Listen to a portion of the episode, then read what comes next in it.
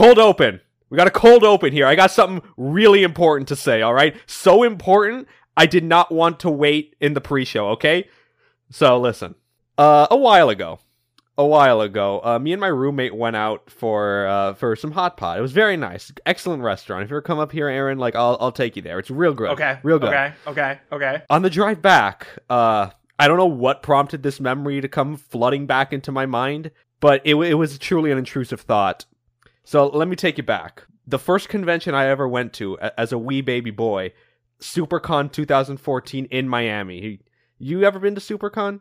I went one year. It was crazy. I've never been to a convention that big. It was ridiculous. Yeah, yeah, I feel you. But I, I need to paint this picture. So the artist hall, the artist alley, which is where you know a lot of people just vend and sell their art. For those that are unfamiliar, it's the si- It's like half the size of a football field, for the record. So I'm standing on one side, and in the far other end distance, I see in my field of vision a banner of like Sonic and the Freedom Fighters, like classic designs. Oh my god, do not tell me what I'm what what what what oh no, do not tell me what you're about to say.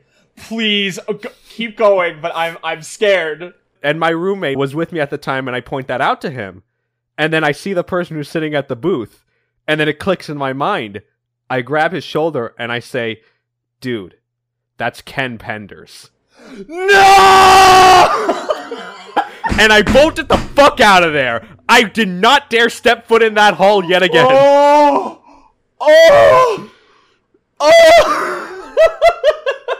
Your demon was right in front of you this whole time, bro. He was right there. You could have stopped him. And let me tell you, this was SuperCon 2014. That was the convention where he announced the Lara-Su Chronicles. Oh.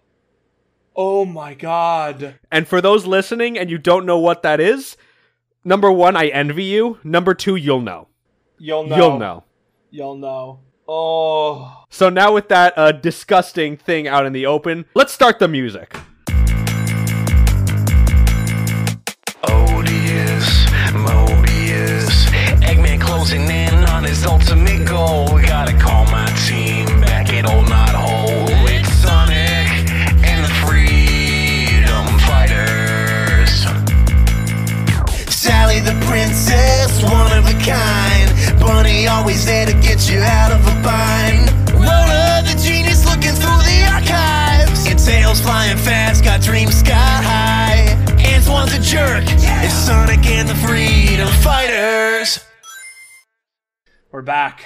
We're here. We're good times, good times. We're good times. We have we have a lot to talk about today. A lot. We have a lot to talk about. We really do. Obviously, welcome, Speed. Welcome to the Archie Sonic Digest, the only show where copium turns to hopium right before your very eyes. I um co- of course I am your host Speed. With me as always is my co-host Aaron. How you doing, buddy? I'm pretty good right now. I'm moving in uh, three days, so you know that's exciting. But right now, we are here to talk about some good fucking comics. So, to give some preface, this set of issues very strong. A lot of good stuff in here. There's some bad, but we're gonna have to talk about and extrapolate on it because it's very important that you understand a lot of the circumstances around it. And speaking of our good friend Mr. Penders, Oh boy. All the little hints we've talked about, all the little, oh, nudges here and there. Today is the day, folks. It all culminates today. It all comes together. It all comes to this. These next set of comics. Before we get into that, let, let's start with our very first issue today Sonic the Hedgehog number 178. Flynn and Yardley, of course, the creative team. We open on Tails' dad Amadeus. He's leading an army of citizens to Castle Acorn, saying, The king will hear our voices and we will have our freedom. So this is a crazy way to open a comic. Literally the first page. Yeah, literally the first page. We've just recovered from a massive Robotnik invasion, probably one of the best issues this comic has ever seen, and continues to be one of the best issues this comic has ever seen in one, uh, 175. And now, see, I like this, but at the same time, this upcoming arc has shades of Penders in a way, you know? Yeah, that's something that could not be avoided, unfortunately, but I have some information on that front that will probably explain a little bit. Some behind the scenes talk. We'll talk about it in a bit. Let's let's move forward. And inside Tails' house, Nicole shows that scene to him.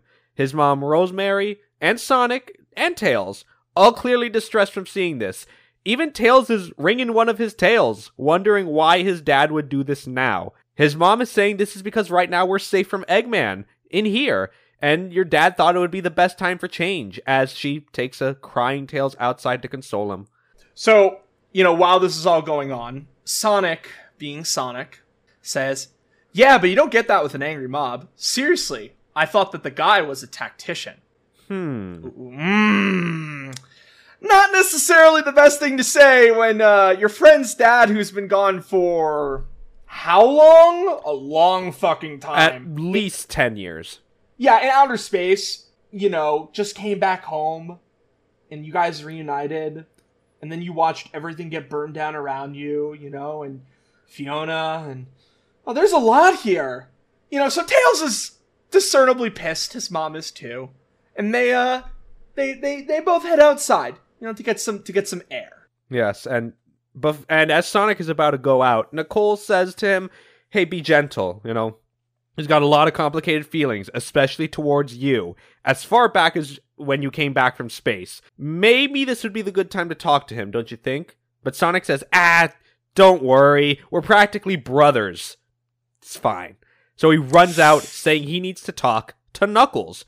Also running in between Tails and his mom, both looking a little a little angry. Not angry, angry, but just perturbed.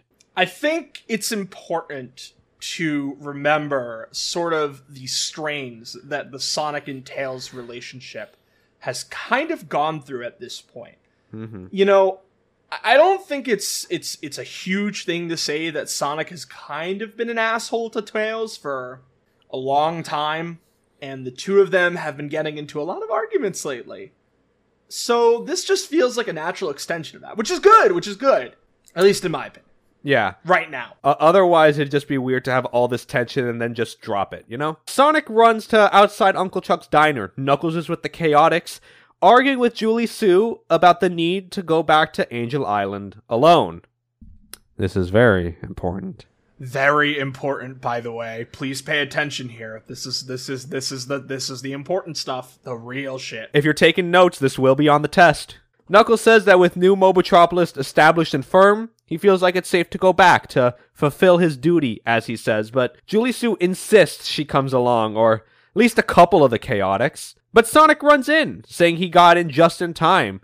But Knuckles is about to leave, and thanks to his guiding star gem, Knuckles heads off, promising to call Julie-Su if things get bad, and he's gone. Bye, Knuckles. Meanwhile, King Elias heads to the detention center, seeing all the villains such as Mogul, Naugus, and Nack all in confinement cells. And as he comes in, all of them just start shouting at him all the same time. Mogul, though, screams, Shut the fuck up. The king is not interested in your blathering. So they stop. But he comes in for someone else, something different. General Prower, locked up in the first cell next to him, asking, Why did you lead a riot today? Hmm. I- I'm sure there are some parallels that could be drawn here, but uh, my mind's coming. Ah, yes, it's uh it's uh it's it's a little it's weird talking about this comic in in in retrospect, you know? Yeah. Like like mm, I, I guess I guess I guess I'll I'll I'll, I'll speak about it. So uh, General Prower uh, replies, uh, saying, uh, I assure you it was not personal. I've observed you for some time now, and I thought you would listen to your people. It was not a riot.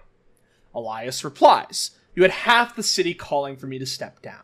As well you should, if you have any love for these people. We are safe from the madman abroad. It is time we fix the problem within.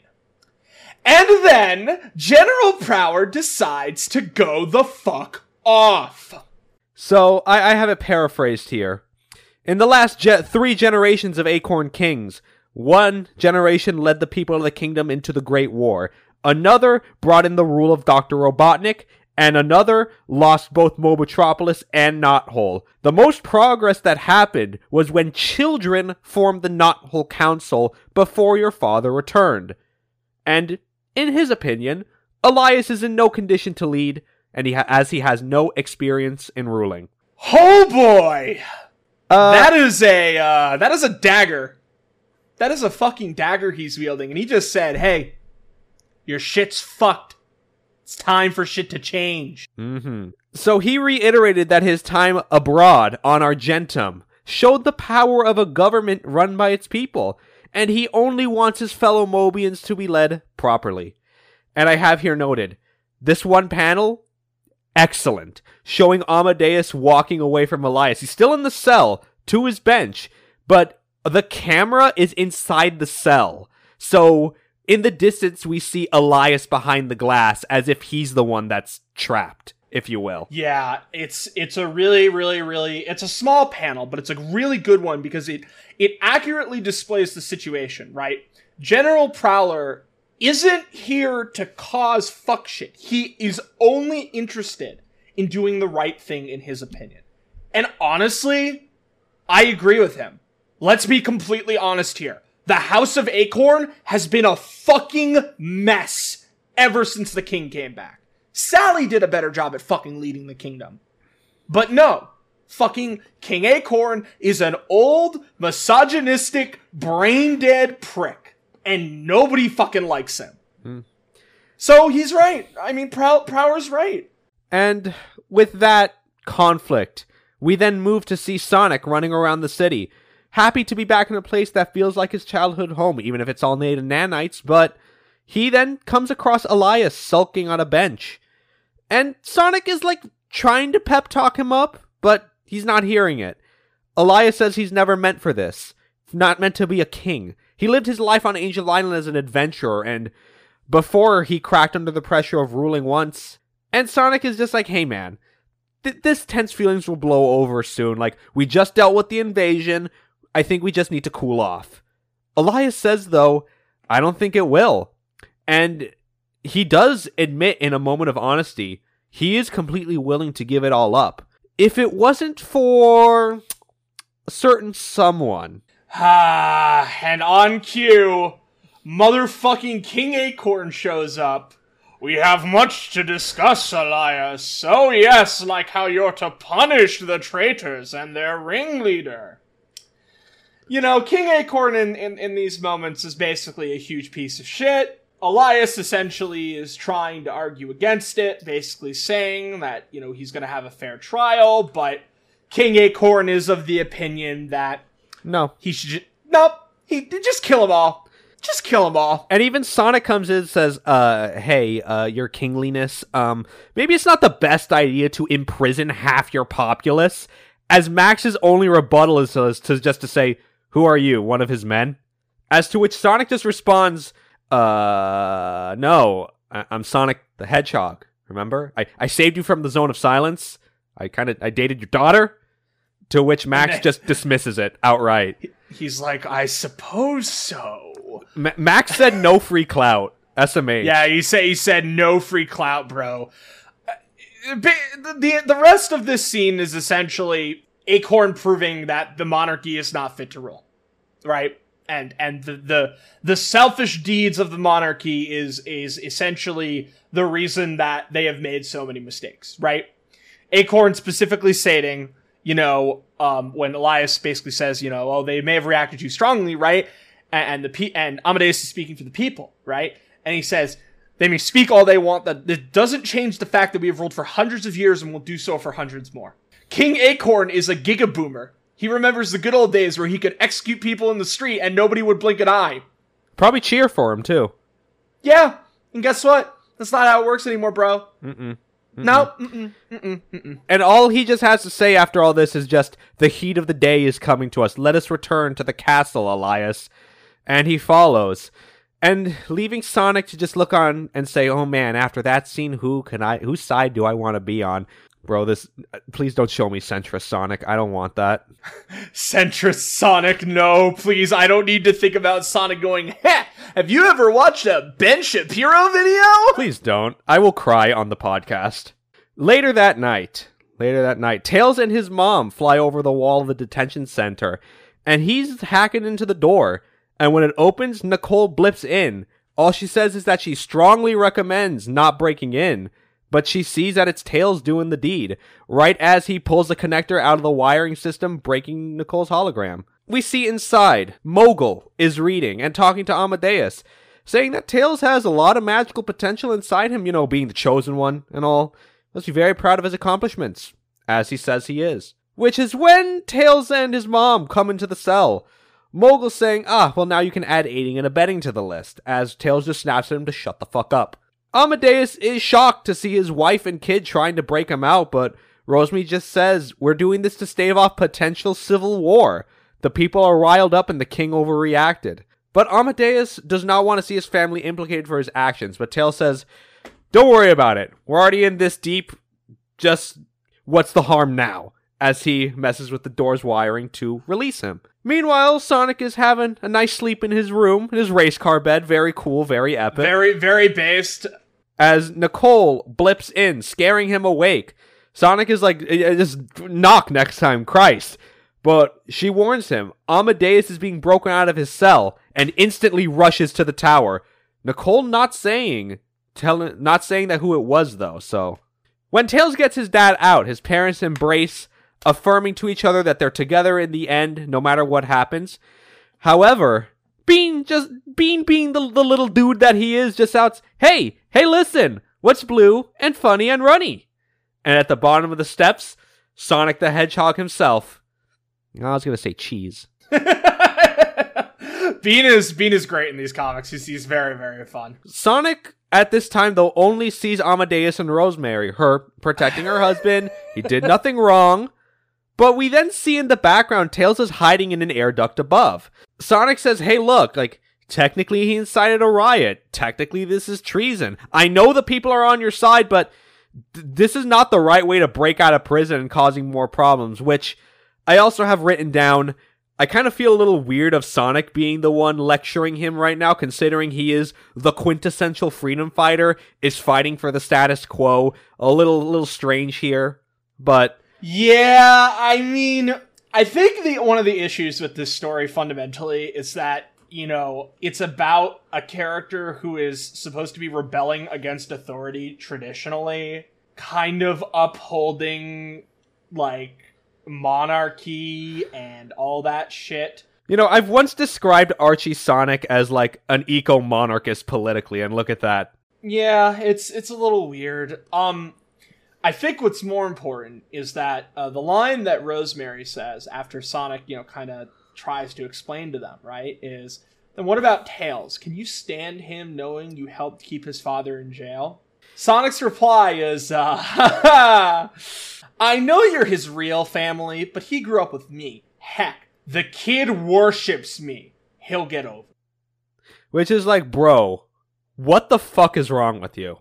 And oh boy, the next panel, Chef's Kiss. So Tails flying down from the air duct in the shadows and just punches him in the back of the head, knocking him down. His only words, Get over yourself. See, this is how you create good drama. Like, this is legitimately interesting. Tails screams for his ta- for his parents to run. His mom refuses, but his dad's just dragging her along. He's giving them an opening. We can't waste it. And besides, Tails has fought countless villains before. He can definitely hold his own. Sonic gets up, saying, "Listen, Tails, my man, I can forgive you because it was for your dad, but you gotta move aside." And Tails refuses. And Tails' parents move in the dark of the night. Rosemary suggests laying low and slipping out of town. But Amadeus thinks that with Sonic distracted, they can slip into the castle and demand Elias to step down. But we need to get to the house first. Sonic and Tails are fighting in the cells. The villains are just enjoying the show. Obviously, Sonic doesn't want to fight his lifelong friend, but Mogul eggs him on, and that's kind of the last touch. Specifically, just saying, what's it gonna be? The great hero defeated by a pup, or the great hero who beats up on children? Kind of showing that Sonic's obviously in a lose lose situation here, but nevertheless. Sonic rushes to Tails, ready for a clash. And that's the end of the comic. Yep. Um, there are some Mobius archives after just talking about some some external stuff, Like Yeah, just showing a, a map of New Mobotropolis. That that's fun stuff, you know. Yeah, it's nothing. Uh, nothing super huge. Yeah, uh, no, some- no, some- no groundbreaking lore coming from here. Yep. Okay, one seventy nine. 179, Flynn and Yardley again the creative team. So the boys are in a tussle. Tails slams Sonic into a cell door in the middle of trying to apologize for locking his dad up. Tails hears none of it. Sonic says he's trying to hold back, but like this, he's not down or out. But Tails says tough. This has been a long time coming. And it surely has been a long time coming. It has been a long time coming. So Sonic is confused. What did I ever do to you? And Tails at this moment basically snaps and said, That's my point exactly. Of what? You have no clue because you don't care, and I'm sick and tired of it. Thank you. All facts, no printer. Yes, this is the biggest problem that Archie Sonic has had. Tails and Sonic's relationship for a very long time has been strained. It has always been this very passive aggressive, you follow me kind of shit. It's reminiscent of the SA1, SA2 story arc where Tails learns to fight on his own and not be so reliant on Sonic.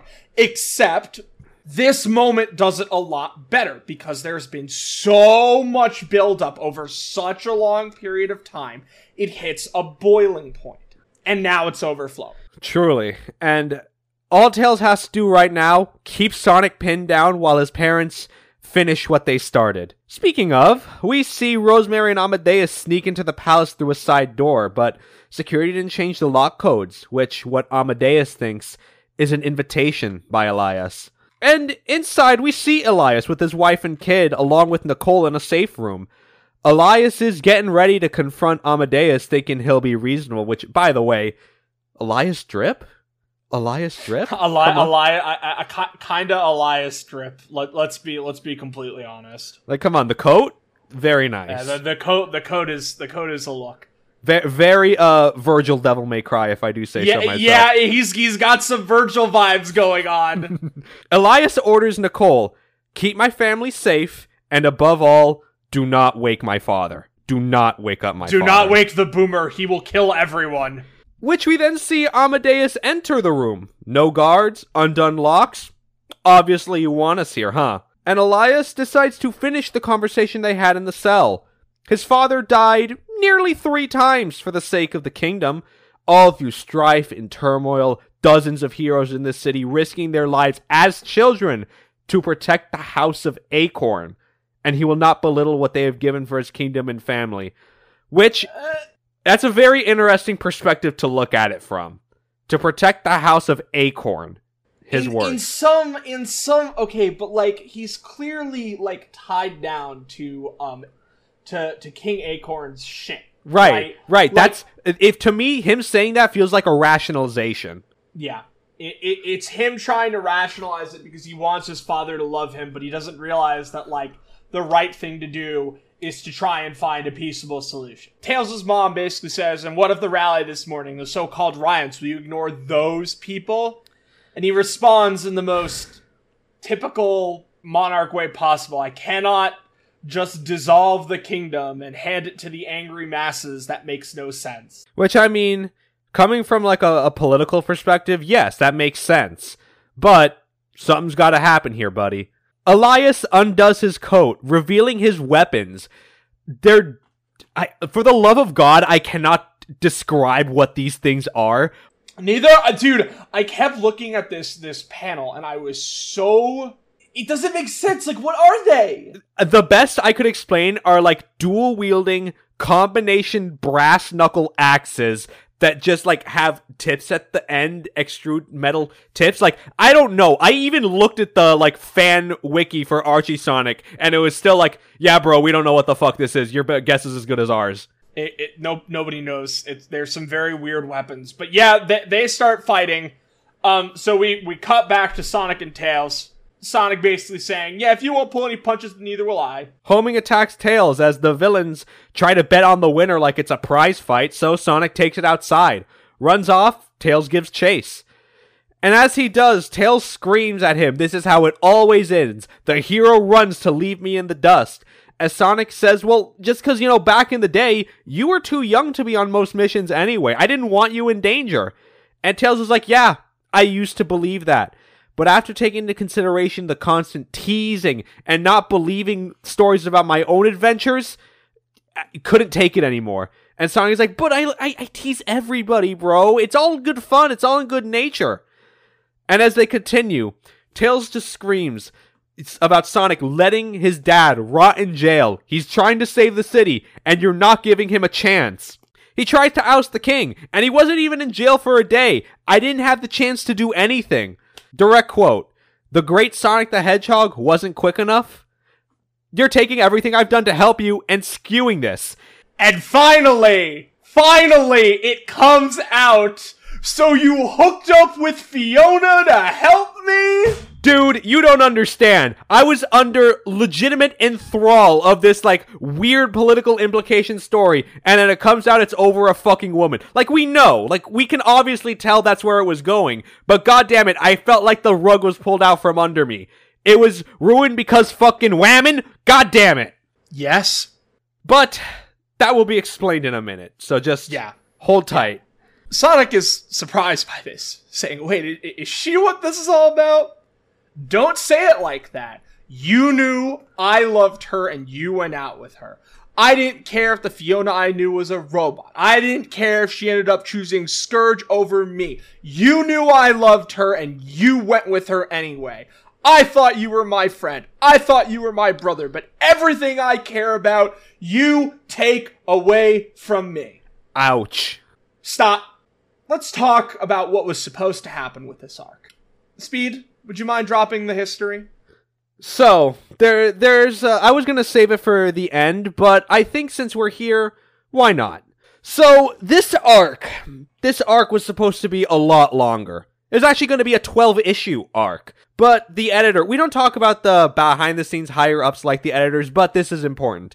Mike Pellerito was his name, and he forced Ian to cut the arc short because they wanted to capitalize on a a little going on in the industry a, a, co- a little comic came out from a, a small company. You might have heard them before. Marvel Comics. Anybody? Anyone? Civil War number one dropped a little while before this issue was released, and the initial sales of Civil War number one took to be at, I have counted here, 260,700 units sold, which was number one on the list for that week, obviously. And just to put in perspective, Number two was DC's Infinite Crisis 7 at 198k units. And also, just for fun, according to my research, uh, the Sonic issue that released that month was number 162, which sold at 7.6k units. Just putting that all into perspective for you. So Mike told Ian, cut the arc short to move sales. Fuck you. Ian's plan was that this was supposed to be a larger, wider arc where kind of everyone's alliances got tested. It wasn't just going to be Sonic and Tails having their fight, which obviously would have been a big part of it. But it would the concept of it is that all of the freedom fighters would have been split along their ideological lines. Probably a good opportunity for Bunny and Antoine to have their first serious clash as a married couple because Antoine obviously is the son of the royal guard, really high up there in civil society, and Bunny this is kind of it's not a spoiler but moving forward we're going to find out some things about bunny that kind of put her on the other end of the ideological spectrum. Let's leave it at that. So very interesting opportunity for uh, a clash there. But sonic ultimately would have been stuck in between both camps. Uh, and, and here's where I gotta come in and say, I think it was the right decision to cut this arc. So, something that we've talked a lot about is that a lot of the problem with Pender's Archie is that obviously there's so many problems with Pender's Archie. But fuck the one of one of the issues that that I think is is very prevalent throughout um, Pender's Archie is it's trying so hard to be political and and and commentative and all these different things, and it never really gets there. I understand the idea of wanting to have a civil war arc where you kind of have like the teams split up, but we've been through so much bullshit with this comic. And honestly, I, I think that it just would have led to more issues, right? And more problems. Obviously, we've talked a lot about the um, the Ian Flynn uh, janitorial cleanup duty, and I think that a lot of that is still going on. But he's clearly developing his own ideas and his own stories, and sometimes, you know, not everything lands. And I think for the sake of the comic overall and its pacing, it, it just it wasn't time. It was not time for this arc. But I think that doing it in two issues and allowing Sonic and Tails to have their big fight was the correct decision. Well, I'm. I, I agree with you. To preface, I do agree with you. However, I'm not always a fan of stifling the creative process. I am interested to hear more about what the original ideal was in full detail, but for the sake of like pacing and moving the story along, and even just for the sake of like, bro, let's not necessarily be political here. Let's not let not even necessarily like take a sides on an actual issue per se, but just let's not have this like highbrow thing in a comic meant for children, which for the record, that's completely fine. I have Yeah, zero don't- problems with that I, at all. I, I want I want to make this clear. I don't have an issue with the the the ideological discussions that are being had in these in these two comics. I actually think they're quite good because they show the trappings of monarchy and simultaneously in some ways show some of the shortcomings of um of of democracy and socialism, right? Right. But again, we're not trying to do a deep political dive here, even though we are more than open to talking about those things. It's just important to remember the context in which this comic is being made. One of the big issues that we have consistently had with Archie Sonic while it was under Penders is that it did not feel tuned for the target audience it was designed for. Mm-hmm. right. I think that they wanted to avoid that, and thus they ended up cutting the arc. But I am still interested in learning more about what could have been. Right. Just, yeah. right. So I think on that note, let's continue. Let's continue. Sonic Sonic has basically just said, "Okay, Tails, if you think if that's what you think, go to town on me." He he he realizes it. He fucked up. He realizes he fucked up. This this is how you show humili- hum- humility in a character. Mm-hmm. It's good. It's very good. Back in the castle, uh, Elias and Amadeus say nothing to one another, only clashing their weapons, as a wall is erected between them by Nicole, saying, Sorry, Your Majesty, you said don't wake your father, but you didn't say anything about your sister. So that's where Sally steps in, not surprised that her adventurer brother and the great conductor of the battlefield went straight for the fighting. Sally tells Elias, Why are you holding on to ruling so tightly when you never wanted to? Also asking Amadeus if he really wants to use his people led movement to turn into a bloody coup. After calming them down, she reminds them she was acting regent for years with the Knothole Council. This is what we did to make big decisions. Doesn't have to be one or the other. Are you ready to talk? Back to Sonic and Tails.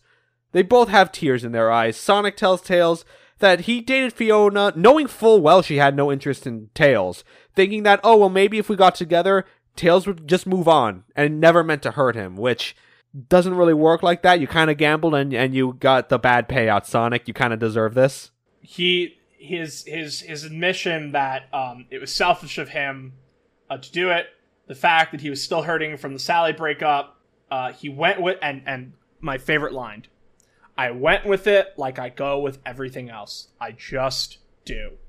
Sonic admits in this moment that what he does is sometimes not okay, mm-hmm. and it has consequences.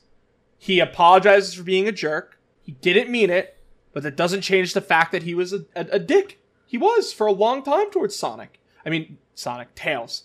He's truly sorry that he's hurt him. It's a it's a it's a really good moment. I'm really happy with this. And at that moment, Tails just says, Oh, you, do you mean that, Sonic? And he's not the lying type. Yeah.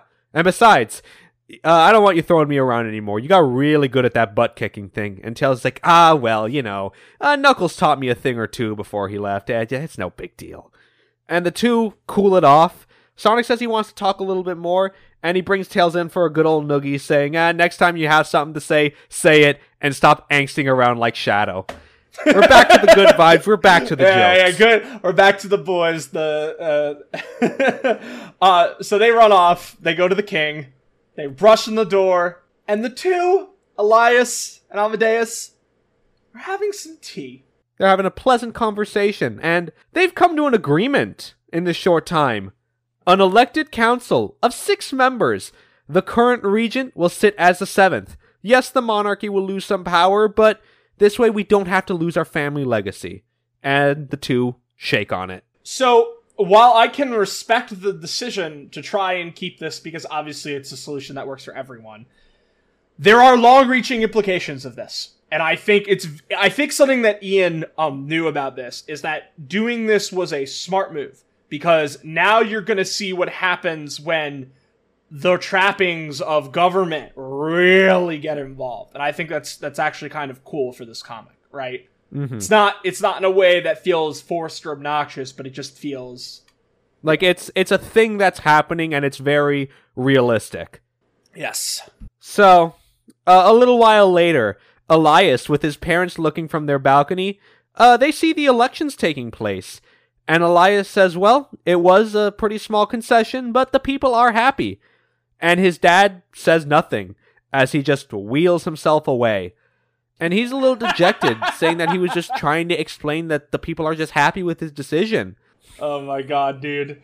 Fucking King Acorn bitch wheeling away. Oh, we we don't get to rule anymore. They have they have a say in things. Grrr, Uh. you know, and and and and and Elias's mom. Being the voice of reason, being the actual nice one to him that he clearly needs. Yes. Yep. So she just tells him at the end of the day, you're king. Your word is what matters around here. Just give your father a little bit of time. And outside, Sonic, Sally, and Tails are sitting at a tree nearby the voting booth, people watching. Surprised to note that Tails' dad didn't run for office, and Tails says, Well, you know, my father is the sword of the people, not their voice. So that's why my mom is running. Reasonable, reasonable, reasonable. So Sonic then asks Sally, Well, why didn't you run? It's not like you're taking the crown anytime soon. Yeah, well, same reason you didn't run, Sally replies. Suffice to say, they have other things that they need to worry about. Which kinda shows up right at their front door. The conversation is interrupted when they hear a voice behind, and Sonic reacts in genuine shock and horror of what he's looking at. The disembodied, floating head of Dimitri asking to find Knuckles. Full quote, You must direct me to my grandnephew Knuckles. Enerjak has returned. End of 179. It begins. It It, begins! Oh, oh my god, we're finally here. The next four issues are the Enerjak Reborn arc. When we talk about how much we love Ian Flynn, oh, do we love Ian? You know, it's it's like Trump. Oh, we love him. We, love, him. Ian. We love him. We love folks. him. He's a great, he's a wonderful man. I love him. You love him. Everybody loves him. No. This is a very important arc for a lot of reasons. Not only does it solidify the characters' positions in the world and kind of cum cumulates on previous arcs, let's say, it's also Ian Flynn planting his flag in the ground and saying, This is what I can do. And this is what you're going to expect from me. The quality will be no lower than this. Hey, so remember Return to Angel Island, how all we talked about was how it was kind of like a half deconstruction of Penders' stuff, and you know, the seeds were planted, and you know, over time they were being watered and sown, yeah. Uh, those seeds are ready to bloom, my friends. My, those seeds are ready to bloom. This is the other half of that deconstruction, and oh boy, is it fun. Sonic the Hedgehog, number 180. Flynn and Yardley, the creative team, as the norm. So we open on Eggman attacking with a snail kind of mech. Sonic attacking the tendrils, and Eggman just tells Sonic, hey, fuck off. My fight's not with you, buddy. As Sonic breaks through tendrils, Eggman says he's trying to upload a computer virus into New Mobotropolis just to like fuck with Nicole after he denied her his ultimate victory, yada yada. but Sonic says, hey, you should probably be spending time to bunker down. Word on the street is Enerjak is coming back. Your file's got something on him, right? And Eggman just stops on a dime, opens the Pump- cockpit hatch. He, he literally cracks open the lid, leans in, and he's like, "Incomplete files. Tell me everything you know right now."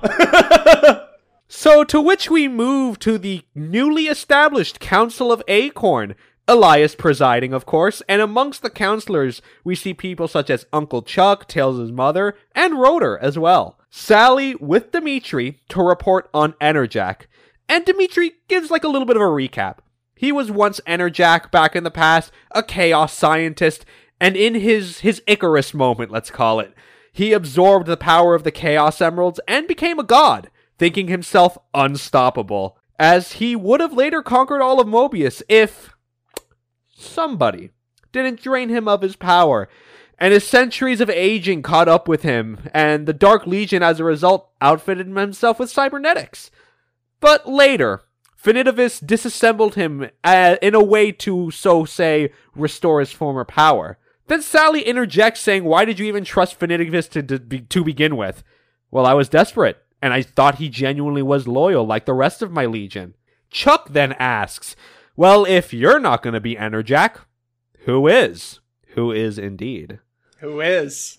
To which he says he doesn't know. I left as soon as I put two and two together on Finitevus's loyalties. So Elias says after Dimitri chastises him for being slow to act, just says we need a solid plan before rushing into action. So the council comes up with an idea. Send the freedom fighters to Angel Island alone. The Chaotix are free agents and they do claim Angel Island as their home, but considering all they've done, they deserve as much protection as any citizen. But Charmy is on event, listening in, and radios in to Julie-Su that sounds like the council won't let them look for Knuckles. And she's not very happy with that decision. Knuckles hasn't checked in with them, and Enerjak, Knuckles' biggest threat, is back. It's a bad matchup. Real bad. Bad MU. It's like a 9 1, uh, maybe 10 0. Uh, you know, uh, we're talking about about, about some uh, some plus frames here. Uh, Knuckles really needs that that that that uh, that buff, man. It's it's uh it's not looking good for him. Julie-Su says she's willing to go alone if need be, but Vector just says, hey, no sweat. We're going with you. So that's where Sonic finishes catching up Dim- uh, Eggman on Dimitri, and Eggman admits uh, Enerjak is a bigger threat to him, his empire than the Freedom Fighters ever will be. So Sonic proposes a truce. Deal with Enerjak as one. A deal that Eggman happily accepts, and they shake on it. Eggman cast in shadow as well. We need now to prepare for the worst. We are allies. Another another rare moment of Sonic and Eggman working together. Uh, this was actually it, it's funny that this is considered a big deal because um, in the past, uh, you know, within the the past couple of years of this comic coming out, there was actually a lot of games where they were working together. Yeah, I think uh, Lost World is the most recent example. Yes, but I'm also talking more about like around the time of the comics release. That is so that's you go back a couple years, you have stuff like Sonic Advance, uh, Sonic Advance Three. Uh, you have uh, Sonic 06 in an essence at the very end. Mm-hmm. You have Sonic Adventure 2. You kind of have Sonic Heroes. But in the context of this comic, also a very big deal. Literally Yeah. five issues ago, Eggman was nuking the fuck out of his hometown. Uh, Sonic pulls him. Sonic pulls him in though. Uh, hits him with the. Uh, Does the you know- power handshake, you know? Yeah, pulls him in and says, uh, "Let's try to avoid the backstabbing this time, okay?"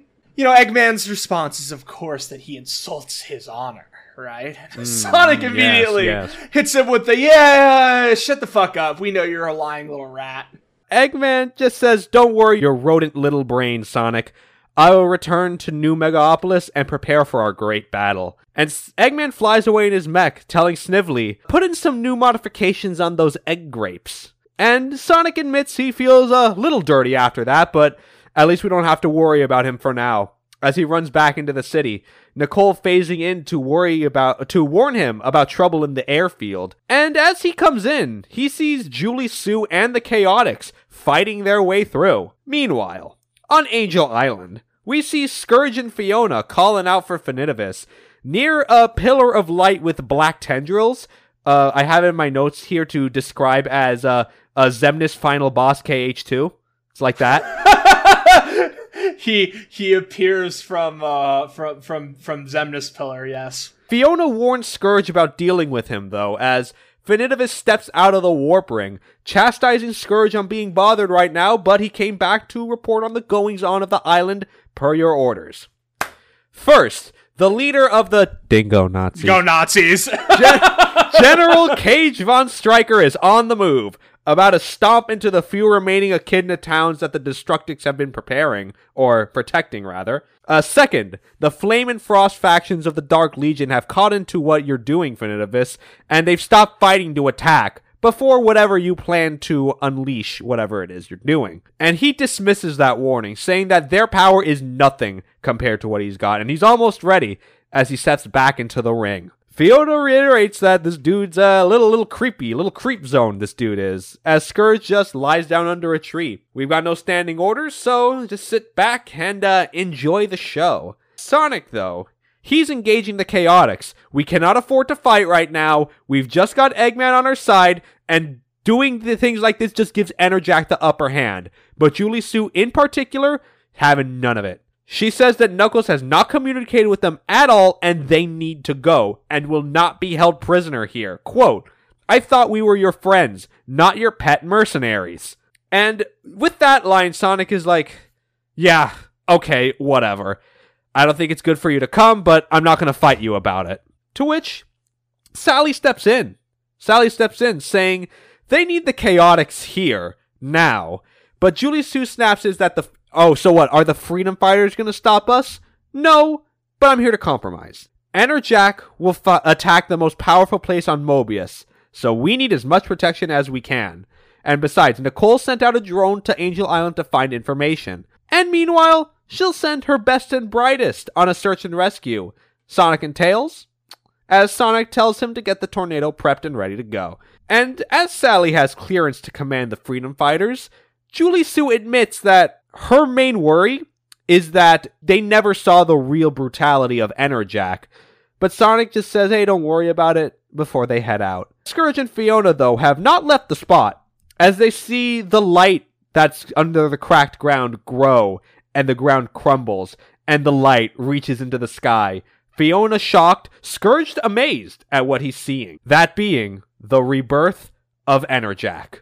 End of that story. Start. Start. Are, are we gonna? Are we gonna talk about story B? Uh, yeah, may as well. I'll make it fast. Uh, it's not canon. It is a non-canonical adaptation of Sonic Rush Adventure. Flynn and Yardley did the art. It's literally just the beginning of Sonic Rush Adventure. Uh, Sonic and Tails crash out onto an island. They meet Marine. She's like, "Yo, y'all are gonna be adventurers with me, poggers." And then she says, "We're gonna find treasure." Uh, like this. Holds out a Chaos Emerald, and also pirates have been attacking uh, around lately that's what interests Sonic in joining her. Then one of the pirate robots, Johnny from the game, comes in to steal the emerald, and then Sonic is like based and runs off to get that emerald. And that's kind of that's it. That's really it. And also the splash and for some reason calls the game Sonic Rush 2. That's literally just to shows the quality assurance that Sega has about these comics, which is zil to none. Anyway, Yeah. What do you think about Sonic Rush Adventure? I think it's a very solid sequel to Sonic Rush. I do like it. I feel like this is a very weird comparison, but it feels like the spirit tracks of a Sonic game. Yeah, I feel like Sonic Rush. I feel like Sonic Rush is an, is a really good game, but Sonic Rush Adventure. Um, I don't think it's anywhere near as good. But Rush Adventure is really underrated, and I have always been someone that has sung its praises. Uh, I think the ship segments are weird, and the vehicle segments kind of well. The submarine sucks. The ship is fine. Um, the hover jet and the uh, the the the jet ski are like completely fine. It's it's fine. Hideki Naganuma not coming back to do the uh, soundtrack it will break my heart to this day, but it is what it is. Yeah, the soundtrack in um in in Rush Adventure is uh not amazing. It's fine. It's passable. Yeah, it's passable. So that's 180 done. Uh, 181. 181. Oh boy! Oh boy! Oh boy! This- oh boy! Oh boy! This right here, folks. This is where the meat and potatoes are. We're we're we're having we had our appetizer just now. This is our main course, folks. 181. Flynn and Yardley again, the creative team. Now, Sonic and Tails are en route, leaving the the city to Angel Island, which Enerjak is flying over to New Mobotropolis. Meanwhile, Sally in uh, Freedom HQ with Nicole, Julie-Su, and Dimitri trying to call in all allies as, so they can handle the Enerjak problem. The Down Under Freedom Fighters, Monkey Khan, but all the signals are scrambled. But the drone is active, and Julie-Su sees the feed. We see Kay from Canis, the Dingo City, and they are, in her words, doomed. We then see Enerjak. Uh, quote, Your crimes against the Echidnas are many, and Enerjak finds you guilty. Chaos wave across the dingoes, stripping them of their weapons, and collectively launches them toward the desert to quote wander with their former leader. Base department? Base department, is that you? Base depart base department. Um, so the Dingo Nazis are gone, uh, but also all of their cybernetic enhancements are gone as well. mm-hmm. Mm-hmm. All of them. But General Kage steps out, challenging Enerjak, boasting he rallied his people once, he'll do it again, just like his father before him, and he's crushed more echidnas under his boot than he can remember. But Enerjak swipes a chaos charged fist, and he's torn apart by the molecule, along with the Dingo City. Damn, I can't believe Enerjak literally Thanos snapped him out of fucking existence. Good. Good. Then Sonic and Tails land at the launch base zone. Hey, look at that. Just like Return to Angel Island. Game Yeah, references. Yeah, yeah, game reference. Cute, cute, cute, cute, cute. We're a fan. After uh, Nicole reports that Enerjak took care of uh, the dingoes and is moving now to confront the Dark Legion, and they move, heading towards the Master Emerald Chamber. If Knuckles is anywhere on the island, it's there. And moving towards a pillar of smoke, the Dark Legion is firing upon Enerjak to no avail. The unknown leader of the Frost Legion commanding to continue fire in revenge for stealing his birthright. Enerjak ESP grabs him, saying, You never wanted this power in the first place. And with it, strips him of his cybernetics, and in the process, restoring his memory, revealing to be Remington, the former chief of police of Echidnaopolis. So Remington's back in the story. And uh, I know I've said this before, but uh, not out of place. I believe it has been mentioned before, or not mentioned before in canon, but uh, Remington was supposed to be the son of Kragok, uh, brother. I believe we've touched on that. It's there. There it is. That's why he's here right now. Yep. So, you know, Enerjak is essentially on a, on a warpath, uh, stating restore to their natural state. Just as I have liberated you from your unnatural cybernetic parts, so will I liberate the rest of the Flame and Frost Legions. And in doing so, all of the Dark Legion's cybernetic enhancements are gone. Lien-Da is freaking the fuck out. And Enerjak is pissed at the response. She cannot girl boss her way out of this one. She can't. If that is how you and your idiot followers feel, then you can stay stranded here. Those thankful for my blessing shall be returned home to Albion. Another name we have not heard in a very long time. We, we, there's also a story there, but we'll get to that. They'll get to it. In HQ, seeing all this occur, Dimitri demands Nicole use the nanites to construct a weapon, which she refuses. Julie-Su only asking if the guys have found Knuckles already. They're having a hard time getting into the chamber as Dimitri slips out, saying he should have known better to get to these heroes and should have cast his lot with the more powerful side. But Sally gets through to one ally, Gun. Rouge answering and agrees to help. They're currently sending their newest recruit and is on the way as Signal cuts out. And at this moment, Sonic radios in saying they're in the chamber, no sign of Knuckles though, or anyone, really. So they head to Echidnaopolis and fly out as Finitevus steps out of the shadows. We then move to Enerjak over Echidnaopolis, preaching to them that their time of fear and strife is over as Sonic and Tails rush to his location. Enerjak grabs all of the echidnas and blips them all to Albion. Sonic and Tails coming in just a bit too late. Oh boy. Oh boy. Oh It's- boy. it's we're coming. there. It's We're coming. Enerjak, though, sees the camera that Nicole is using, crushing it, which causes her a headache, only saying to Sally, he's coming. As he warps away, Sonic is about to spin dash into him. Nicole radios in again that Enerjak is outside the city gates, picking up Tails that they need to get back as soon as possible. Once they get to the tornado, though, Tails mentions that he's a little concerned that they never found Knuckles, but Sonic's not worried. They'll catch up. Also worried over the fact that they've never fought Enerjak themselves. Sonic's words, an omnipotent demigod of chaos, will be done by dinner. As they fly out, Sally mobilizes the Chaotix. Julie-Su, with tears in her eyes, Mighty just asks if she's okay. But she comes to terms, not comes to terms, but she says, with Sonic and Tails, not finding Knuckles, he's probably gone. But Nicole just says to the people, don't worry, the city's force field has held off the egg fleet. Nothing to worry about, folks. As Enerjak, above, strips the open field like a sheet of aluminum foil. Yeah, he just casually does it. Okay, Th- here it is. Here it is. Here it is. Here it is. You gotta let me. You gotta let me. You gotta let me. You gotta let me go. Okay. So Enerjak descends. I've come with no intent to harm any of you. I've come to make things right. Sally responds with, We've seen all the good you've brought to Angel Island. If you don't want this to turn violent, then leave now. Julie-Su replying with, It's too late for that.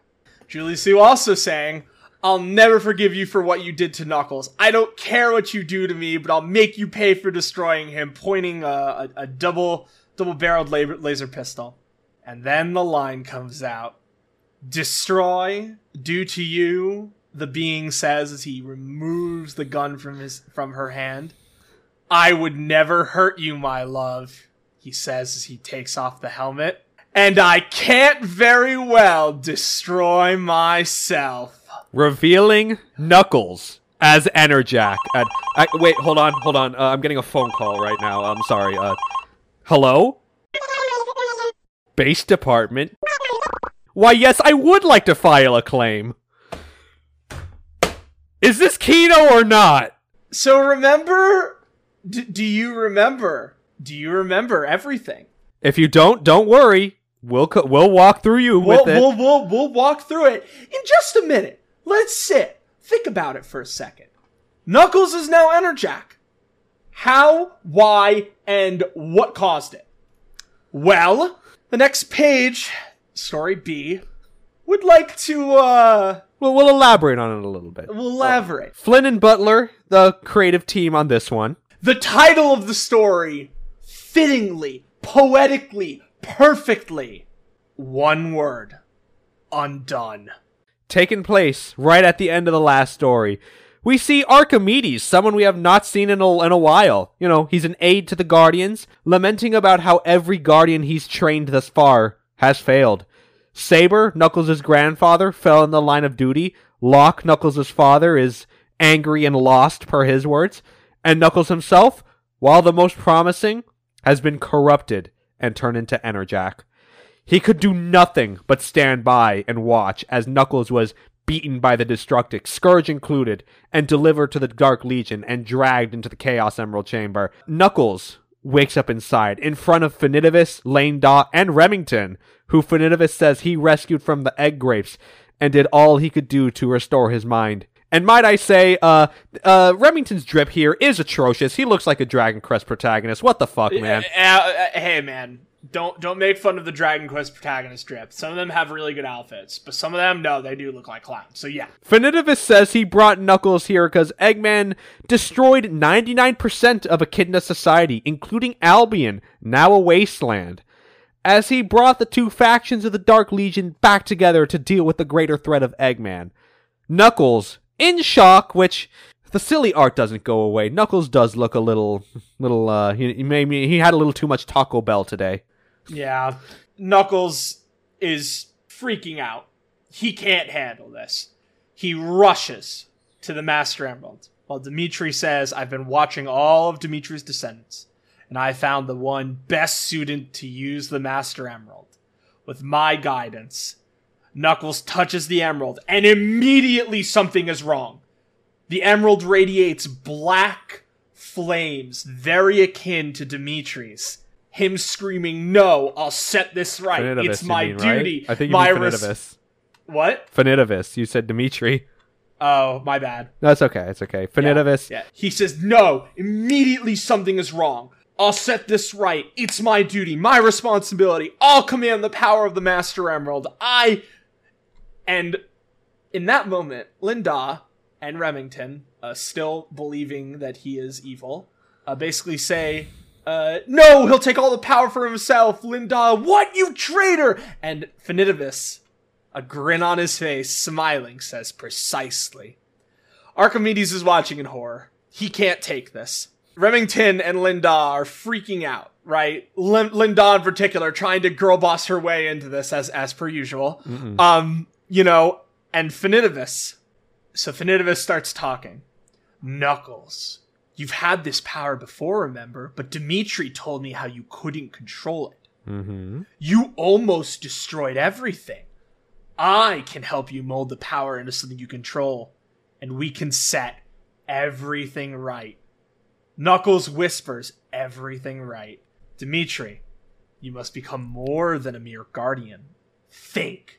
Who was the one being who could command the power of the gods? Enerjak. That's it. Keep listening, my boy. There is much we have to do. Archimedes is distraught.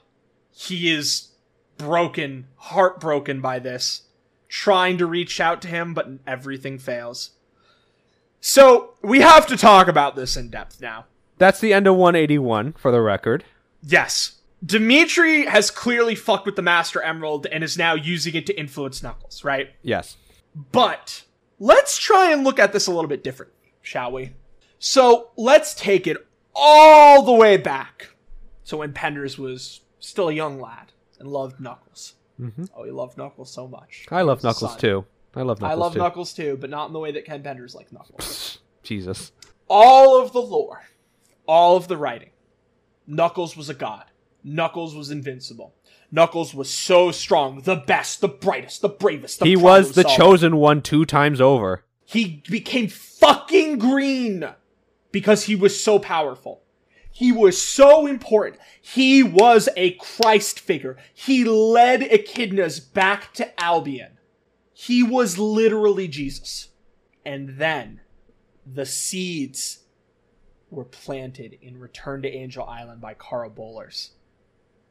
Everything around him crumbling. Everything he loved going and basically disappearing before his eyes.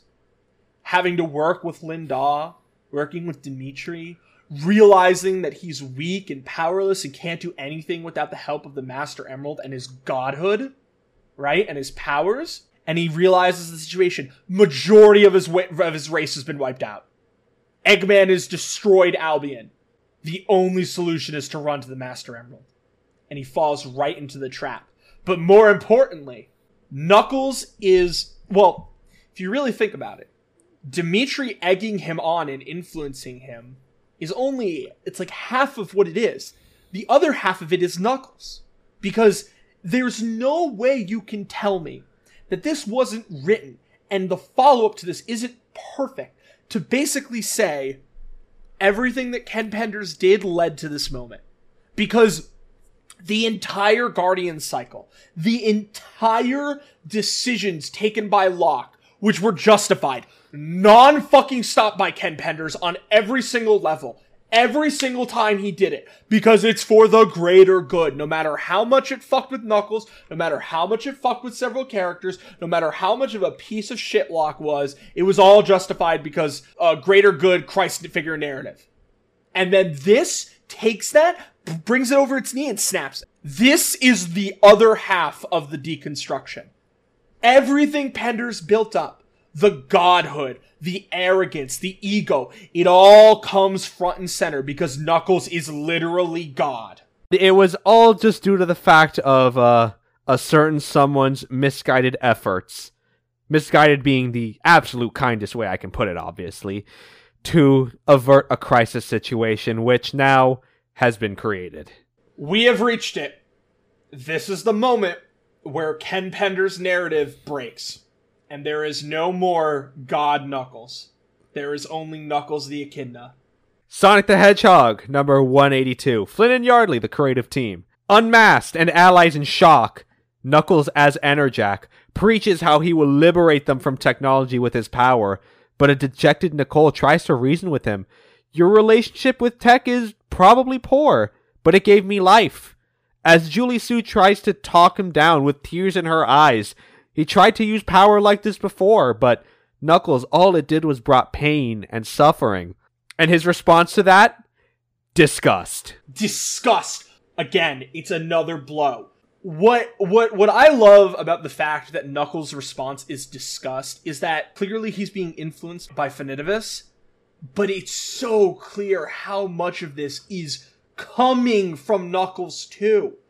This is taking all of the shit that's been ingrained in him for God knows how long and just displaying it freely.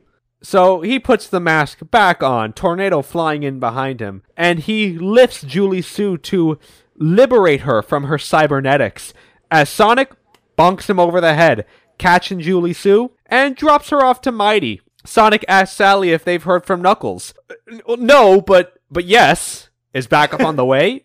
Yes. So Sonic hits a homing attack on Enerjak. He blocks it, but in a flash of red, Shadow teleports in with just a right hook to the face. Introduces himself, Gun Agent Shadow. But uh, uh, it's a little bit of a cold open as Enerjak throws Shadow through the wall of the library. And so, uh, Enerjak, in his uh, infinite wisdom, uh, grabs Sonic and says, Are you quite finished? Actually, well, let me rephrase that. Previously, he says, Now let's squish this Energerm as uh, as as Enerjak throws uh, Shadow. But uh, Sonic says, you know, actually, Jumping Jack, Enter Tube, Flapjack, Enter State, Enter Jack in the Box. And come to think of it, Enter Jack sounds like some kind of sports drink. Now I'm finished. which leads Sonic to get thrown into the library. Shadow gets up. Shadow notices it's as if Enerjak is a living Chaos Emerald. Da da da da da da da da da da da New curb season coming in a couple of days. Make sure you watch. This episode's coming out in December. The people better be enjoying uh, Yeah, you a better curb. you- enjoy enjoy your curb. Enjoy your curb your enthusiasm. It's some real good shit. Anyway, Shadow gets up, basically says, "Clear the area out. Forgive me, Sensei, for I must go all out just this once." And the inhibitor rings. Oh boy, do they come off. Shadow preparing a massive burst of chaos energy, hitting Knuckles with the chaos blast. Sally in disbelief because, you know, This is gonna cost lasting damage to the city. yeah, Nicole trying to divert all power, but uh, you know, it's not it's it's it's not gonna work out if Dr. Eggman shows up. Speaking of Dr. Eggman, Uh, we see Eggman. He's uh looking over Shadow doing his thing. He's just like, "Whoa, man, uh, take it easy there. That's my city to destroy." As Snively, we see him working on the egg grapes. Says, you know, with Shadow there, they may have found a workaround on the energy scrambling, and Sonic may very well find out that he lied about the world turning their back on Knothole. But Eggman just says, like, ah, don't worry about it. Enerjak over here, he's filled to the brim with chaos energy. More than enough to power my next project. And Eggman, he drips the fuck up, scarf and goggles in tow. yo, that's my motherfucking boy, the Eggman. What a legend! Launching the Egg Fleet to assist their allies, with the modifications to the egg grapes complete and ready for their new guest. Shadow, though, still charged up, hit with a chaos powered fist, though, and he's downed. Sonic offers to help him out, but, uh, Shadow's, uh, uh, dare I say, he's got a little bit of Saiyan pride in him. Vegeta moment, Vegeta moment, Vegeta moment. he throws a chaos spear, Enerjak swipes it away, responding with a thunder arrow, Yeah, true Vegeta moment, by the way. Real Vegeta moment. He, you know, he tries to fight and then completely jobs as per usual. uh, Sonic bonks Enerjak again, this time moving the mask, seeing that it's Knuckles. And Sonic is obviously shaken to see his friend beneath the mask, and Shadow just pats him, saying, Now is not the time to lose resolve. As Sally comes in, leading in a charge of freedom fighters, the Chaotix, and the whole citizenry of New Mobotropolis, surrounding Knuckles, as he only says, Enough. He uses his chaos energies to keep everyone in stasis. leaking out of his closed eyes, a very nice touch, in my opinion. Yes, putting the helmet back on as he monologues. I am profoundly disappointed by all of you. You've known me to be your friend, as a hero, and yet you've turned on me. Mm-hmm. I thought my friends would accept my generous offer. I will set everything right. I was going to be gentle with you and this city.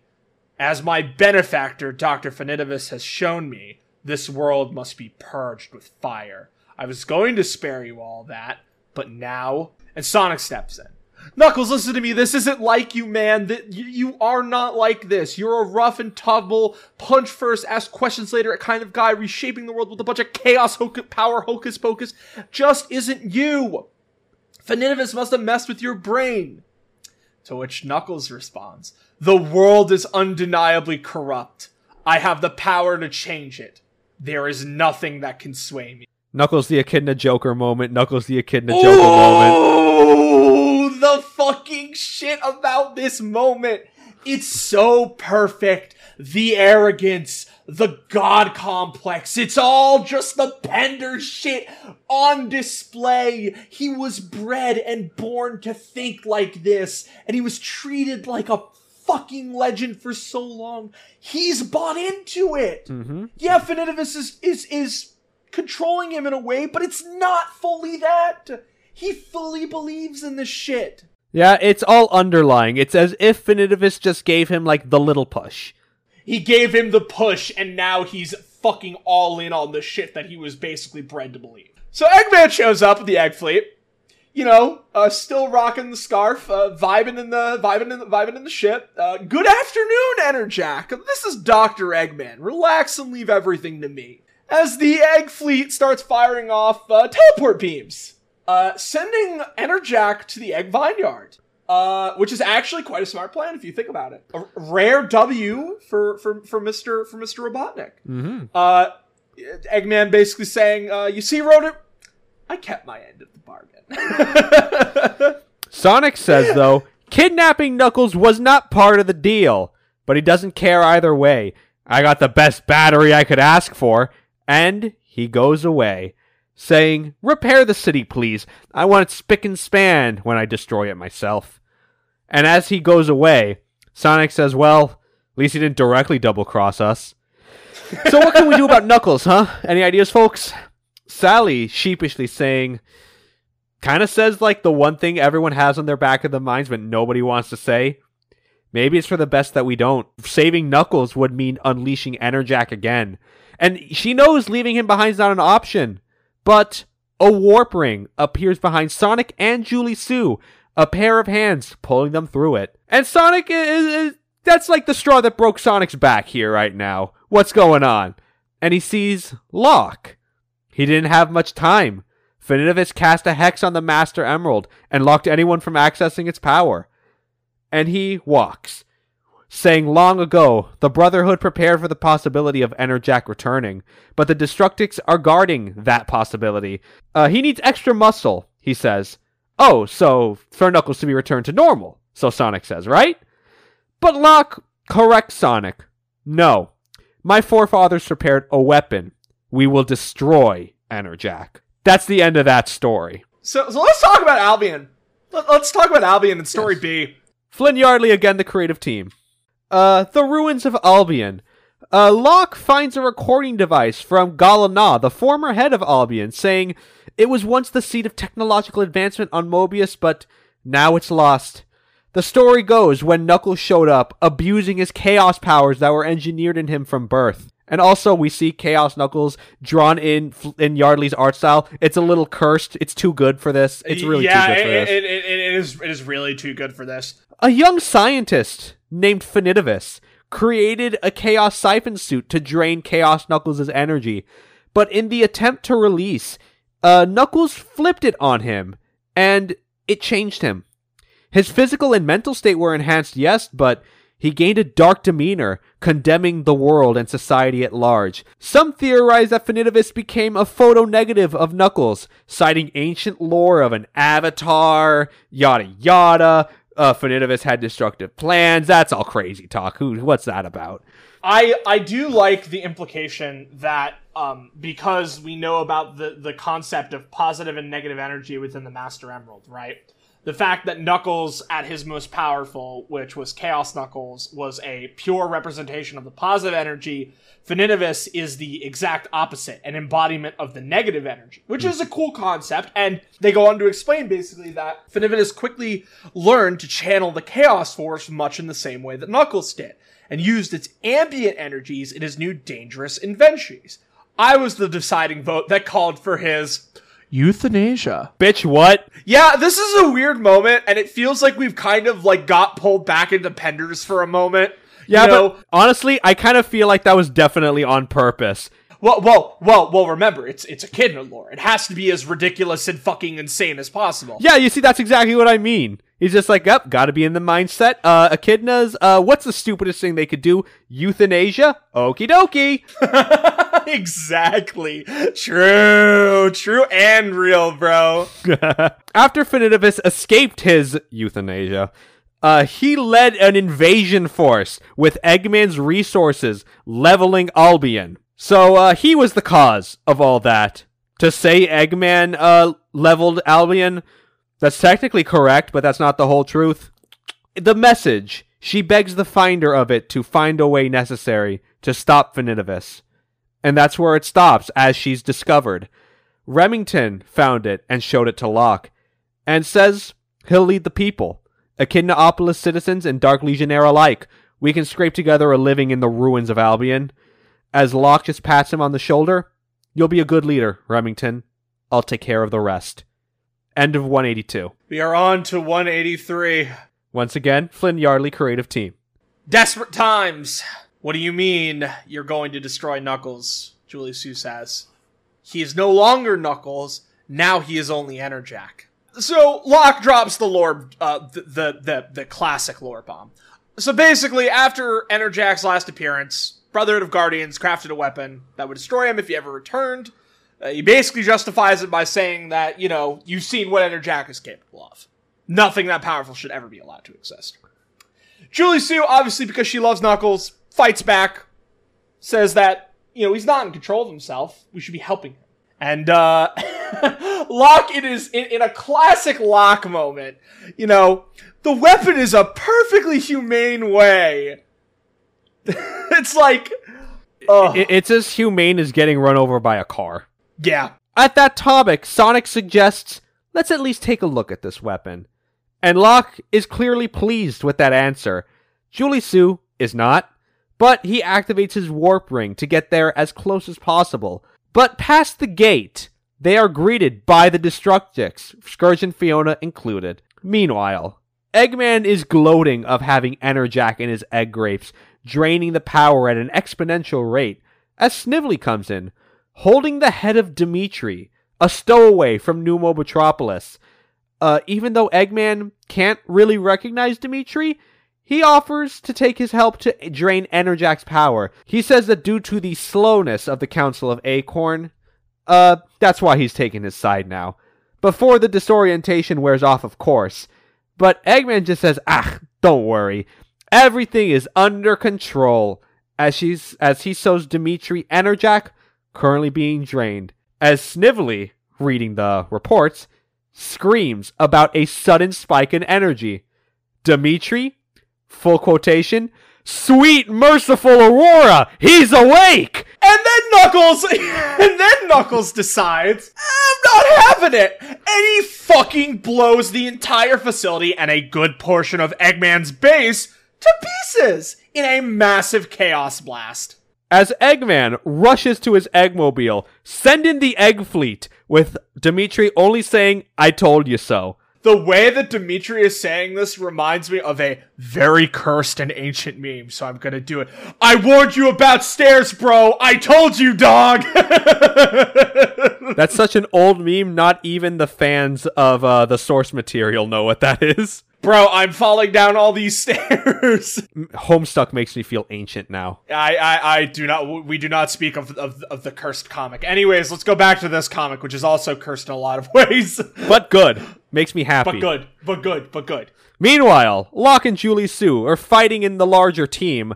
Sonic and Scourge are having the racing and the fighting one another before Sonic is intercepted. Julie-Su just asks Locke, hey, why can't you use your Guardian powers? Well, Finitevus hexed the Master Emerald. I can't draw from my link to the Chaos Force. How'd that happen? Julie-Su asks. And Locke admits, not really without knowing it, but he admits, uh, I, kind of let Finitevus guard the Master Emerald so I could look for the Blooderhood. But you know, this wouldn't have happened if Knuckles didn't uh, go away from his duty. And her words, that excuses you for abandoning yours. And uh, that's where they get knocked down, Sonic included. Oh God! Uh, Julie-Su pulled out the, the Uno reverse card, and it was super effective. It was. It was. She she hit him with that real shit. A- anyways, so the team is kind of getting fucked up. Archimedes shows up, lays down a wall of cover fire, basically saying, "I'll lay down another. You all get inside," giving them time to run in and get the weapon. Archimedes introduces himself to Sonic as a kind of a voice of reason for the Guardians, you know, being uh, Locke and Knuckles' mentor and all. When Locke mentions that the weapon is, has the weapon been safe, Archimedes? Well, yes, it is, uh, but we will not be using it. You know, considering that Knuckles' transformations is Our fault. It was your genetic and chaos energy experiments that gave Knuckles his powers. We literally put the world on his shoulders and told him to fucking bear it. We're as guilty for creating this new Enerjak as Finitevus. Good. This this is like Ian Flynn showing up and and Locke is like Ken Penders, right? It's the constant justification shit, right? And and Archimedes is like, "No, we fucked up." dejected, but Sonic already grabbed it. It kind of looks like a kind of a spire. But the Destructix follow, saying that Finitevus instructed them to keep that weapon being used on Enerjak. Sonic is like, oh, I see. And he destroys it. like, he just spin dashes into it. It's pretty good. He basically uh, the, the panel after is very funny. I hope you guys aren't planning on charging for overtime. Are, are we done here? And, and Sleuth Doggy Dog. I I I, su- I suppose so. D- Destructix fallback. Scourge butting in with the. Uh, it was my idea to smash it in the first place. Locke Locke maulding out. You know, you idiot. That was the only option we have left. And Sonic, being, you know, based, says, I never really signed on to your plan of destroying my buddy. Never mind the fact that he's your fucking kid. So I came up with my own plan. Julie-Su's shocked, like, wait, wait, wait, what plan? Sonic's like, no time to explain, Sue. I'm getting rid of Enerjak, I'm bringing Knuckles back. He's only got one shot at this, though. And it's gonna be a toughie. Oh, it's gonna be a toughie.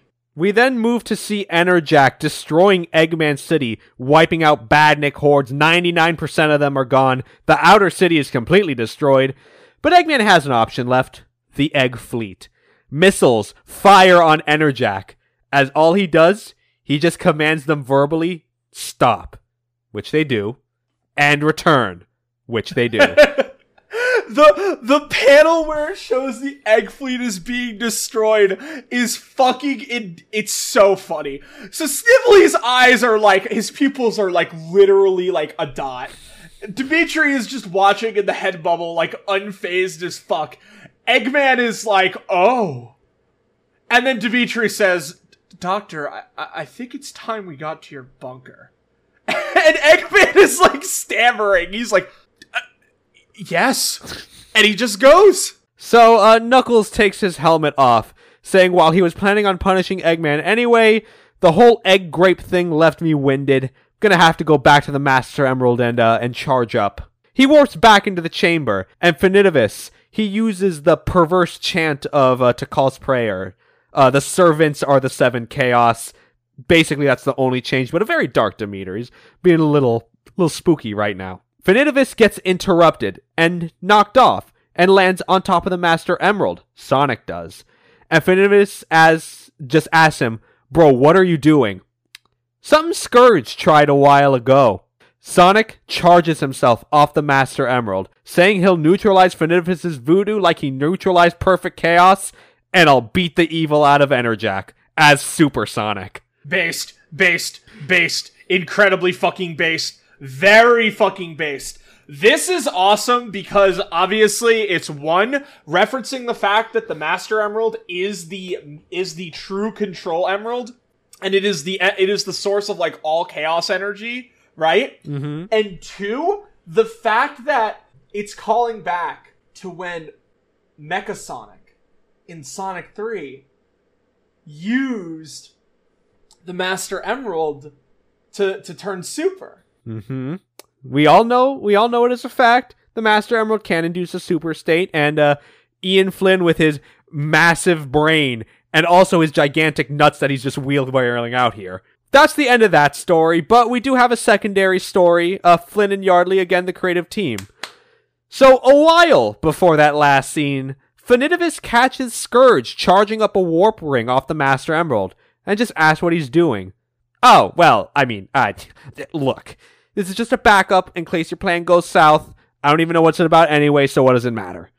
And Finitevus says, well, what this is about goes back centuries, and he recaps Angel Island becoming a loft, Edmund and Dimitri trying to put the island back to the planet, and their sons being pit against one another, one becoming the first Grandmaster of the Dark Legion, the other becoming the second Guardian. Countless Echidna generations become involved, including the entirety of the Brotherhood, which again I reiterate, Tracy Yardley's art is too good for this. Yeah, it's I think a, a big a big message that is being told. There there's a full page spread where Showing all of the Guardians, for one thing. yeah, yes, and the the council, including major Echidna characters, but most importantly, saying a very important line.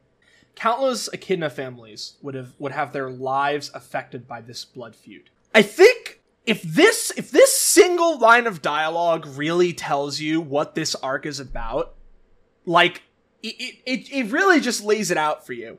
This this entire Echidna lore shit, all it's done is convolute the story, make things uninteresting, and just it, it's just been so drawn out that essentially Finitevus wants nothing more than to break it. 17 generations of guardians and five different grandmasters, they've resulted in nothing. It's it's it's very clear that Finitevus' intent is to just burn it all down. Fuck it. The Echidnas are so stupid that they can't even figure out their own blood feuds. It's true. It's been so long, and time has gone on incalculably to the point where what do they even know what they're fighting for? Do they know what they're fighting for at this point? Do they? No, no, dude. It's um no. Okay, this is a very epic Final Fantasy 14 reference, but Oh, I can't exp- but I can't explain it because it's spoilers. But all Oh, I'm going to say is the the concept of fighting for something for so long that you don't even know what you're fighting for is essentially like a really really really big theme of this. And it's it's so ridiculous when you really think about it how fucking awful the Echidna lore is that Finitevus is oh, oh, the, the ultimate conclusion that he comes up with is just fuck it it all is pointless burn it down it doesn't need to exist Which I, I'm sure is what the uh, the sane reader's perspective on this is. yeah the insane one tries to relate this back to Pender's lore it says it's all linked together it all makes sense yeah it all makes sense bro it Like, all yeah, makes it all sense. makes sense. Meanwhile, uh, us, the reader, Finitevus, right now is just like, bruh, throw it into the fire. Yep exactly that's that's the perfect way I could describe it In the end, Finitevus wormed his way into the Legion just to study how the body could channel chaos energy, and him studying Moratori in particular due to him impersonating a guardian, and also Dimitri's bodies were invaluable. But after that, he tossed the guardians into the zone of silence and prepped a descendant of Dimitri to become Enerjak. Daw had the drive, but she's hard to control. Hey man, those girl bosses, I get it. Yeah, they're not. They're not worth it. Nuh-uh. So he he made he made a good call. Good call to be a good call, Finitevus. Very good call, Finitevus. So he got Remington and began to prep him. But in the end, he chose Knuckles because of his strongest link to the Chaos Force, and with his convincing, became an unwitting pawn to help curtail his corrupt little family and rid the world of the filth of technology brought by Eggman and the humans. As Scourge just walks away as in his ranting, charged ring in hand. That's the end of 183. Uh, I would like to talk about the cover of 184 uh, for a brief moment. It is absolutely fantastic. Uh, Supersonic on the right, uh, Enerjak on the left, Finitevus and Locke in the background. Uh, two halves of uh, of of the of, of the overlooming picture, while Knuckles, uh, enwrapped by chaos energies on the Master Emerald, is uh, at the very bottom of the page. It is an excellent cover art. I, I wish I could have it as a poster. It's it's fucking very sick. So this is it. This is it. This is our last comic we've got as well, by the way, but it's a fantastic ending to this episode. And of course, once again, Flynn Yardley, the creative team. Across the world, Albion, New Mobotropolis, and Angel Island all have a strong reaction to Supersonic and Enerjak's clash. And Supersonic grabs Enerjak's staff, snapping it in half to provoke him into a direct fight. Enerjak blasts Supersonic, leaving him unnerved. You know, he's invulnerable and all. So, why don't you try the tried and true punches, buddy? And Julie-Su is shocked to see Sonic survive that blast. But Locke quips that, yeah, he won't forever, and none of them will if he didn't stop him from using the weapon. Okay, and this is where it gets real good. Real good. Real fucking good, because Julie-Su basically says, you know, shut the fuck up. Shut the fuck up. You have had plenty of chances to destroy the son you hate. Locke is like, I don't hate him, but, but he's become. Archimedes hits him with that. Everything we work to create. It was our training and your experiments on his DNA and chaos energy that led to this. But he is not a mistake to bury Locke. We are as much to blame, if not more. Based. Based. So he goes with Julie-Su to help Sonic, in her words, to save the Guardian they love enough to rescue, as Locke just stays behind in the dust, in shock. The Destructix watch the fight ensue, saying, uh, we were only paid to guard the weapon, so, uh, uh we're outie, and leaving a warp ring. But Scourge stays behind, Fiona asking why. Scourge tells her something. In his last little tussle with Sonic, you know, we, he said a little thing or two to me. It got me thinking about who I really am, what I can really do. So he flips his charged warp ring, saying that this can take me to where I can get those answers. And Fiona comes to understand that he means leaving Mobius. And with Scourge says with Supersonic and Enerjak fighting like this, there'll be nowhere on Mobius to run to. So what do you say? And she goes along with him. In said fight, Supersonic yoinks the mask, saying, Well, do you feel more like Knuckles right now? As, in his anger, snaps him underground. He tries to stop a burrowing species by burying him, at least as clever as ever, as he barrows up and homing attacks him. Knuckles throws a thunder arrow, doing nothing yet again. What part of invulnerable don't you get? Knuckles closes in, punching him in the gut. Quote, Would you prefer it if it were crunch time? Which I have to say, referencing an old cringe catchphrase that Ken Penders tried to put on Knuckles in the classic era. Don't worry about that. Wait, really? yeah, yeah. In the go back and read the old Knuckles comics. He says that a non-insignificant portion. Deep cut. Yo, Ian Flynn is making sure that the Penders' destruction is going deep. He has to make sure. He has to get it all out now. So Sonic figures, well, I mean, by now the hex should have been broken. I'm seeing a little bit of progress, but uh, it's not enough. So Julie-Su and Archimedes poof to the Emerald Altar, separated because of the uh, Enerjak and Supersonic transformations, but demanding, demanding that he fix this. But he's like, hey, you are in no position to demand anything. And besides, I couldn't stop this even if I wanted to. The hex I placed, it's bound. Once Knuckles used the Master Emerald, his intentions became my ideal. So, why didn't it happen to Sonic when he used it to become super? I don't know, but I would love to dissect him to find out why. To which I have to say, it's called main character syndrome, bro. Indeed. Julie-Su demands he break the hex, but says, nope, nope, I locked it. The only way to break it is to sacrifice your own life. Archimedes is the first one to do it. And Julie-Su accepts it as well. He basically says, The failures of the student are those of the teacher. You have your lives ahead of you. I will go. And. Oh, yes! Oh, it's here! And none other than Locke steps in. Let me save my son. Let me save my boy. He begs to help understand. Listen, understand this. He did what he did to save Knuckles from a future terror, but he never thought he would become a terror. He only wanted to keep Knuckles safe. But Finitevus just kind of takes a, a step back and says, Yo, you Death Wish having motherfuckers are sick. And he won't have it, so he fights. The world must be cleansed in fire, he says, and Locke under his boot.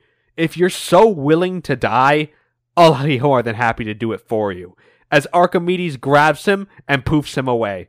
He won't be gone for long, so Locke ascends the altar. The Brotherhood had their ways to protect the next generations. We wanted to protect our loved ones, even if it was from afar. As he gets onto the top of the emerald, he knows what must be done. There is only one thing left to do. The servers are the seven chaos. Chaos is power, enriched by the heart. Release my boy. Give him his own life to lead. With a tear in his eye, energy pours out of Knuckles, leaving him passed out in Supersonic's arms. And he depowers and brings Knuckles down to the ground as Julie-Su rushes to him, trying to get the words out of what happened to his dad, but Knuckles understands. His dad sacrificed his life for him. So, Locke is dead. Yay!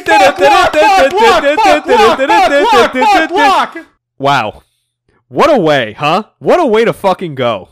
Uh, all I'm gonna say is, uh, uh, based Ian Flynn writes Ken Penders' self-insert out of the comic. Thank God. Locke being dead is, is unironically, like, a very, like, smart decision. Yeah, Locke existing just is kind of like the hanging scythe over this entire narrative. At least as far as Knuckles is concerned. so now that he's dead, uh, Knuckles is a real character again, by the way. Finitevus, though, is pissed. Years of research wasted and down the drain. But Knuckles remembers, knocking him off the altar. He's grabbing onto a piece of land, Knuckles looking down on him, only saying, Get back up here. Another time, he says, as he uses a warp ring to fall on out of there. So, with all that said and done, Julie-Su then says, Let's go back down into the city. But Knuckles refuses. Go if you want, but I will not make that mistake again. As the last guardian of the Master Emerald, I will protect it, and will do it alone, if I must. That's the end of that story. We we do have a secondary story here, and uh it's a setup for things to come, yes, but let's touch on it. Let's touch on it. Yeah, let's touch on it. Uh, Flynn and Yardley doing the art. Lien-Da thanks an unknown figure for meeting her and her legion on such short notice. Nowhere else to turn to, she says. Not even a day has passed since Enerjak ravaged her people, turning them all into flesh. Her ancestors were forced away into the Twilight Zone, struggled to survive, and now their birthright has been stolen from them, and is desperate to reclaim their way of life. All she asks is to be made Grandmaster of the Legion, and I will follow. Her leadership skills are something unique. Strong obedience and discipline skills from my ancestors, and besides, you need new ground forces anyway, so what do you say? As the shadowed figure takes her hand, welcome to the Eggman Empire. Welcoming them in, Eggman does, as his new Dark Egg Legion, and has them march into a blimp to deal with their squishy insides. A foot soldier passing says, Are you sure about this, Commissar? Yes, and that's Grandmaster to you. Actually, Eggman says, That position has been filled. By who? Lien-Da asks angrily. Why, your grandfather Dimitri. Came to me first, after all. So welcome to his legion. End of 184.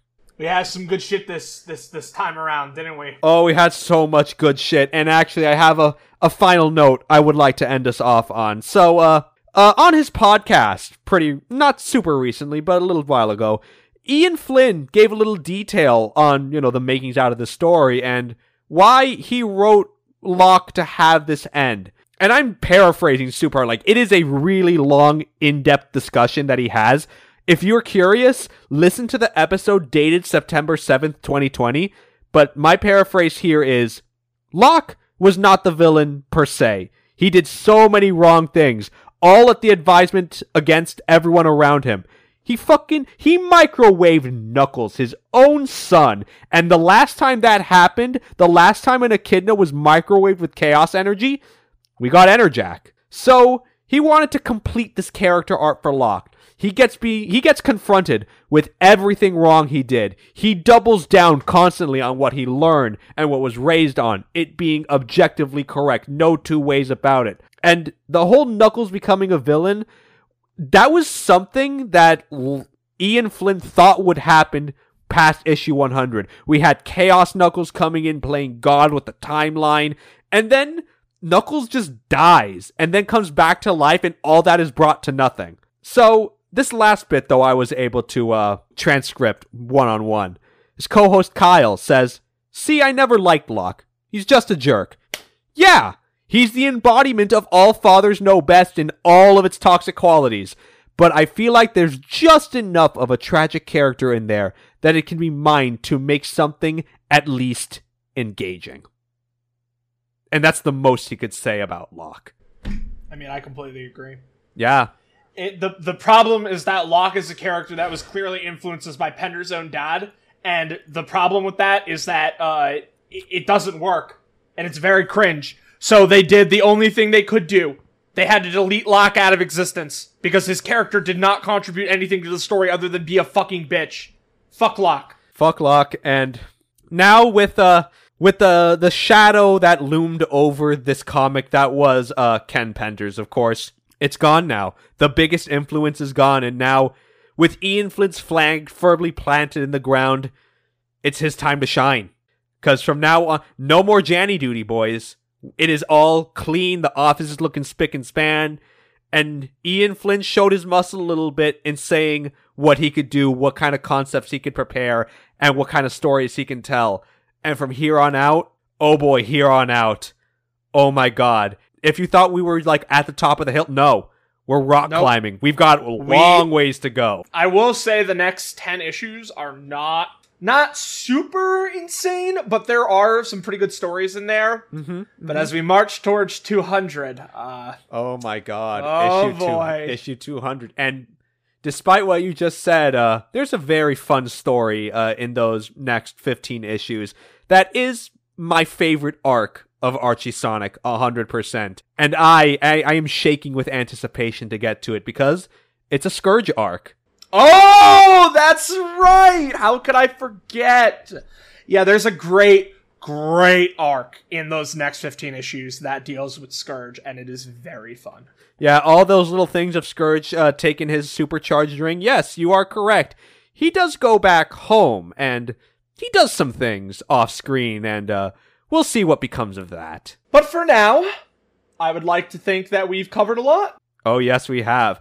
A night, a fun episode, a little longer one, but you know what? You guys have had your meal. Thank you very much for listening. And if you've enjoyed, uh, support patreon.com slash sonicspeed. $2 a month. You'll get the next episode when it comes out. And you'll also get the bonus show, Another Side, Another Story, covering the Sonic X issues and some other stuff as well. We've gone on through that a lot this time, but I think this is a nice, nice end to what feels like a long conclusion coming for Sonic the Hedgehog as a comic book. Yeah, we've we've hit a point where it really feels like um, pieces have fallen into place. We are reaching the new era in all of its glory, and I could not be happier. Things have come together, and boy, oh boy, the time is now. The time is now, folks. And we will see that next time on the Archie Sonic Digest. Thanks for listening. Yep, see you.